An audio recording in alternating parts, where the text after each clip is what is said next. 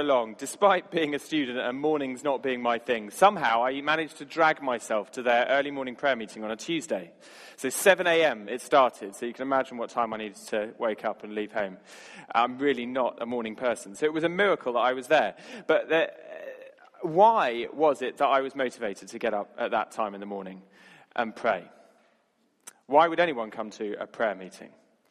Well, there was a clue in the words that the guy who used to lead most of those meetings, a guy called Jeremy Jennings, he used to use at the end of every prayer meeting. He'd have this kind of formula he said. We'd be heartbroken if he didn't say it. It was just his mantra. And he used to say at the end of the prayer meeting, he used to say, "Thank you for praying. You've made a difference. Breakfast is served." Now, you might think, student, it was the breakfast that motivated him to get there in the morning and pray. And, of course, that did help get me out of bed, knowing that there'd be some croissants and coffee at the end. But I like to think, actually, the thing that really motivated me to go there is because every week I saw our prayers making a difference, our prayers being answered. Surely the number one motivator to pray, and there'll be all sorts. If it's not Andy Murray and Liverpool football, it might be something more serious. It might be an illness or a crisis in life that motivates you to pray. I know that has me in the past. And but whatever, I expect the main thing that motivates us to prayer is answers to prayer. But then also the other side of that is the thing that probably demotivates us the most is times when our prayers don't seem to get answered. And last week we started looking at this subject of the hurt of unanswered prayer, didn't we? And Prudence spoke here. I was over at St. Albans in the morning. And how it is that we follow that path of discipleship between knowing that the God that answers our prayers and of miracles and the God sometimes of unmiracles who seems silent. And how is it we walk that path? We looked a little bit at that, at the hurt of that, the reality of that, the mystery of that. This week, we're kind of looking at a similar thing. What is it that can get in the way of our prayer lives? What is it that can sometimes see our prayers not being answered? But we're going through a little bit of a biblical kind of checklist as well. Because there are some things in Scripture that are highlighted time and again that just say, actually, if you haven't got this right, if you're not sorted there, if prayers are all focused on this and not that, then it might be that God won't answer those prayers. And so as we dive into that this morning, we do it in the context of grace, but also being open to a challenge. This isn't what we look at in a moment. It isn't a formula. It isn't like if you tick these boxes, your prayers are guaranteed to be answered. As we looked at last week, there's an element of mystery to this. And in a broken world, some prayers will seemingly not go answered until we reach that perfection with Christ. But it is probably also fair to say that it is unlikely that all of our prayers are somehow wrong or off, and it's unlikely that our timing is always off on our prayers. So it must be, and we know that God isn't off somewhere on sabbatical, like vicars tend to do, but actually the problem might not therefore be with God some of the time. If we're honest, it might be with us. And so these Bible passages, and we've got about 5 Bible passages that some of you are bravely going to read in a moment, that are going to highlight some of these things for us. Now, the first one is actually just a lack of prayer, prayerlessness. So whoever's reading the first one, John chapter 16, would you be very brave? Jump up and read to us. "Until now you have not asked for anything in my name. Ask and you will receive and your joy will be full." In case you didn't hear that, until now you have not asked for anything in my name, Jesus says. Ask and you will receive and your joy will be complete. It might sound unbelievably obvious, but often I think the most common cause for not seeing prayers answered is we don't pray enough.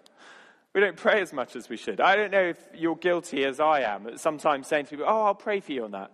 And then you forget. Actually, the busyness of life and tennis match or whatever it is, and you forget to pray. I know I can be guilty on that. But I also know that sometimes times of desperation, of hardship, will make it very clear that I need God's help. So some of you will know that a few months ago, Joy, our youngest daughter, was quite unwell for a few days. I know that some of you have deal with sickness far bigger than she was. But she had to spend 5 days in the high dependency unit at Chelsea and Westminster Hospital. No fun at all as a dad, I can tell you. But I had to, at that time, there was quite a simple formula, really.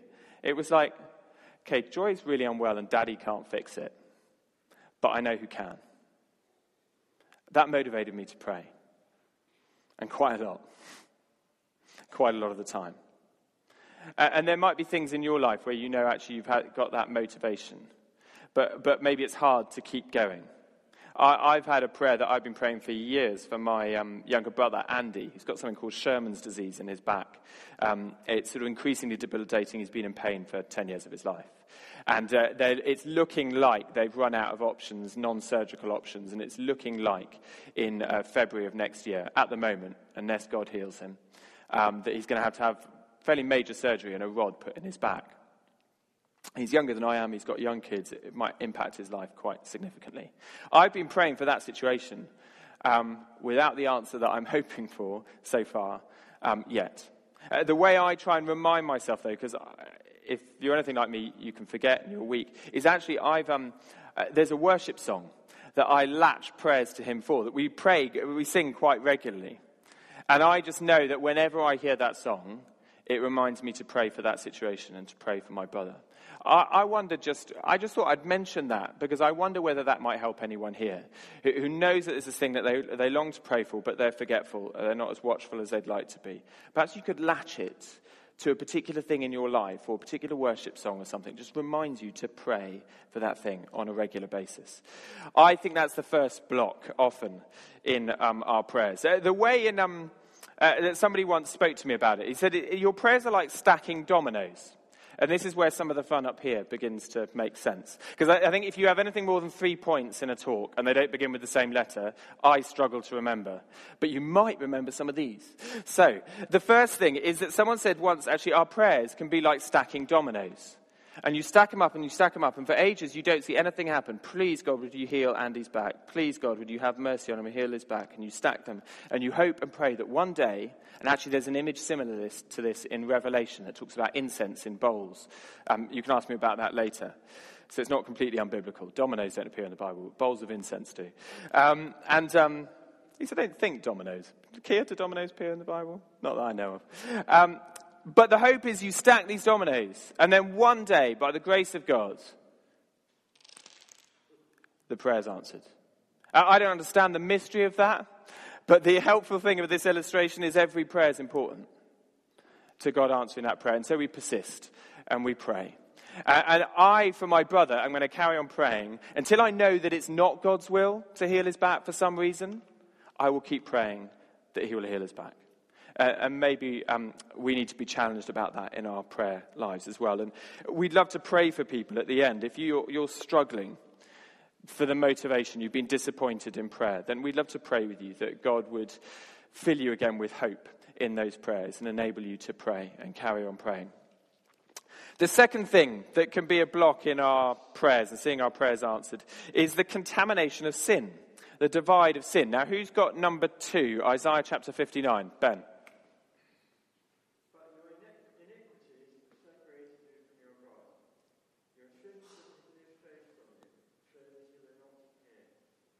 Thank you, Ben. Your iniquities have separated you from your God. Your sins have hidden his face from you so that he will not hear.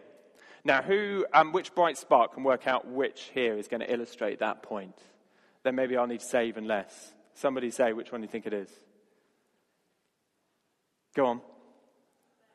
The bear. Okay, so we have a divide here. The bear, forgive me, there's no blasphemy intended here, and...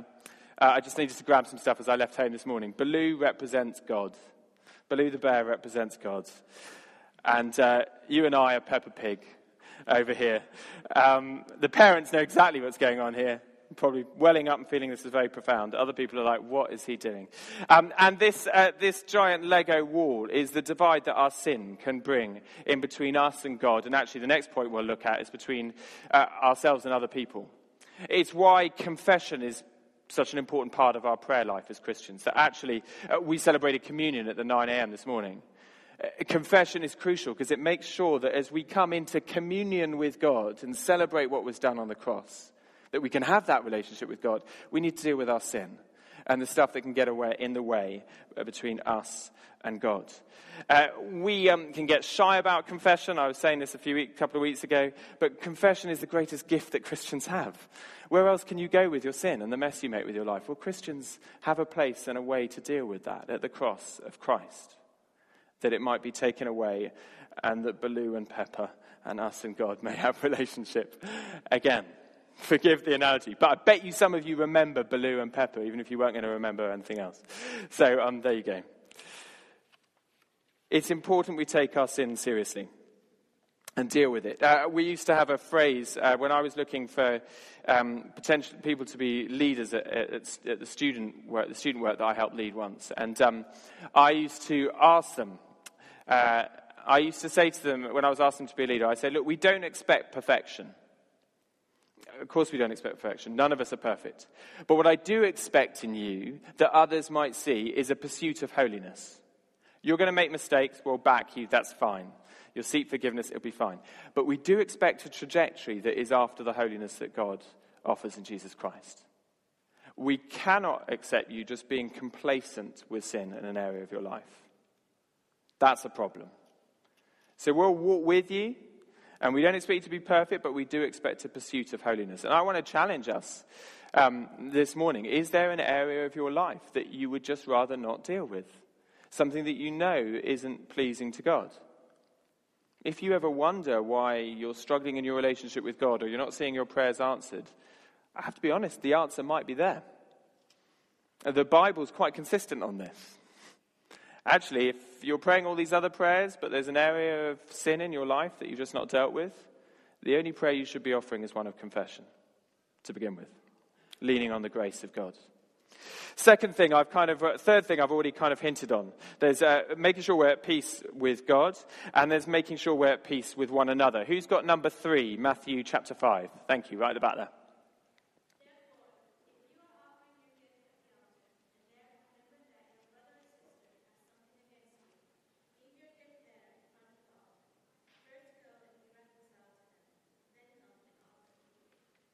Brilliant. Thank you.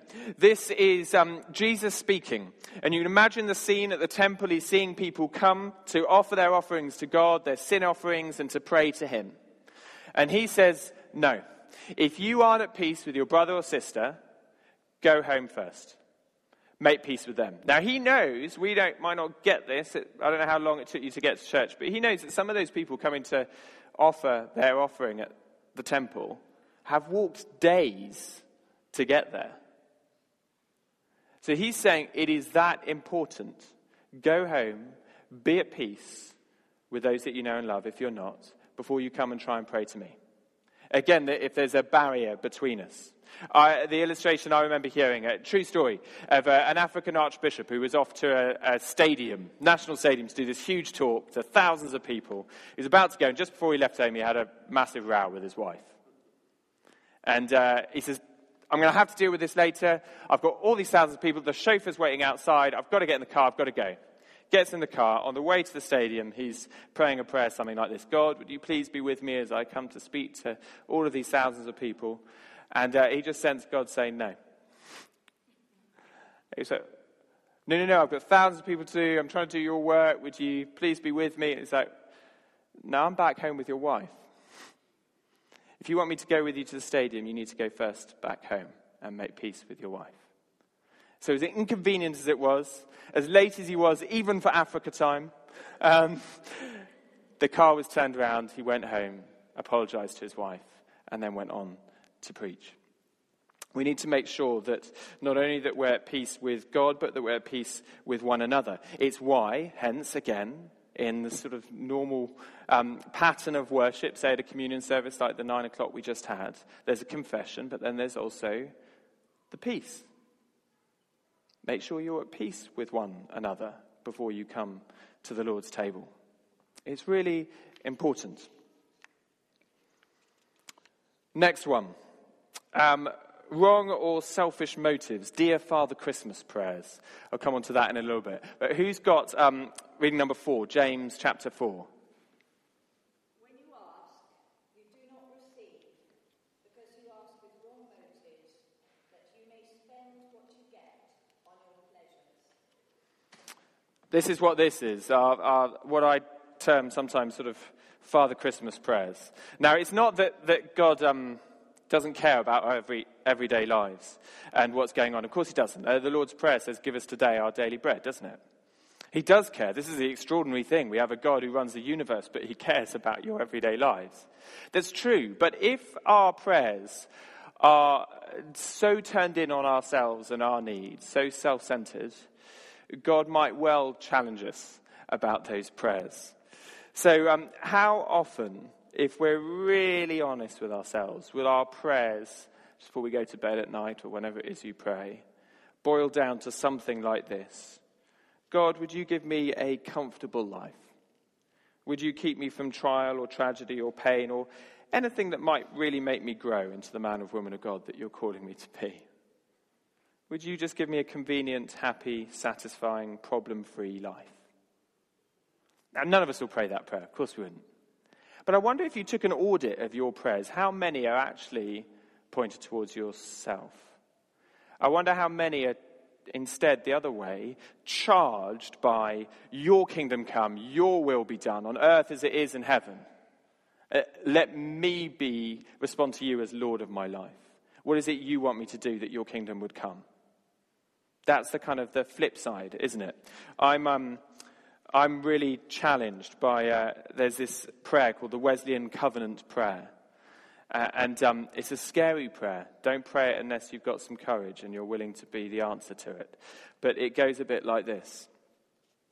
As a way, an antidote of trying to turn our prayers from ourselves to your kingdom come and to the world. Just a little bit.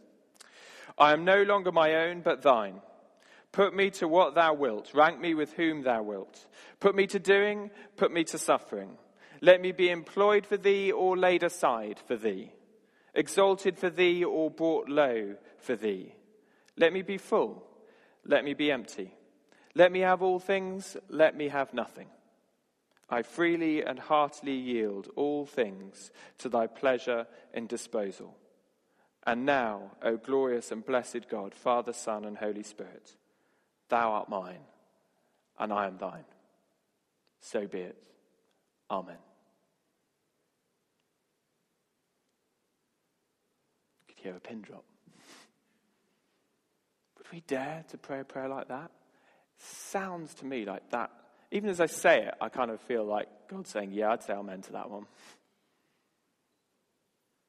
It's a scary prayer, but actually I'd want to encourage you that it leads to freedom, to greater and greater freedom. You see, God actually knows that if he answers all of our prayers for comfort and for help with it, and he actually knows that might well lead to a path of spiritual death where we're just complacent and self-sufficient, don't have any heart for him. Sometimes he knows that the tough times in our lives will throw us on him and mature us and grow us. That's not an answer, not a formula for why we face tough times in our lives. It's not the complete answer. Of course it isn't. But don't expect God to answer all of your prayers if they're all about you. Partly linked to that, perhaps. The next one, hearing the cry of the poor, the last one. Who's got the Proverbs 21 reading? Brilliant.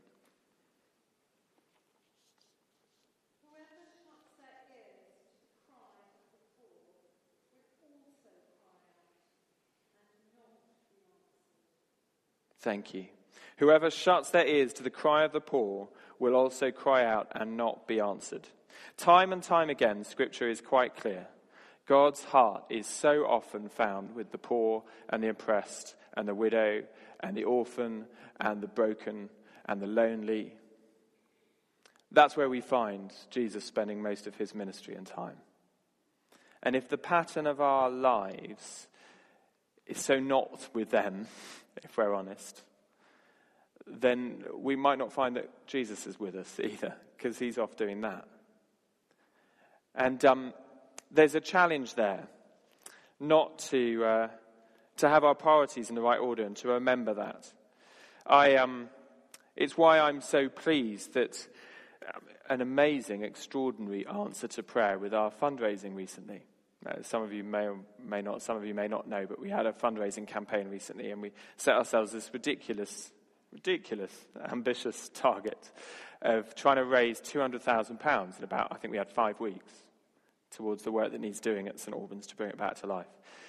God answered those prayers in the most extraordinary way, and through your generosity, which the Spirit stirred up.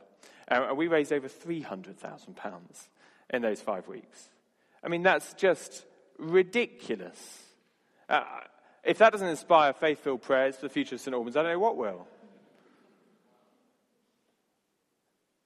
But I'm so pleased as well that the PCC said, and it was in all the book, in the sheets about it, that actually we're going to tithe 10% of all the cash that we raise through this to projects overseas in places where they don't have a St. Albans, or in Nepal where the church has just been knocked down by an earthquake, or whatever it might be. We haven't chosen the projects yet.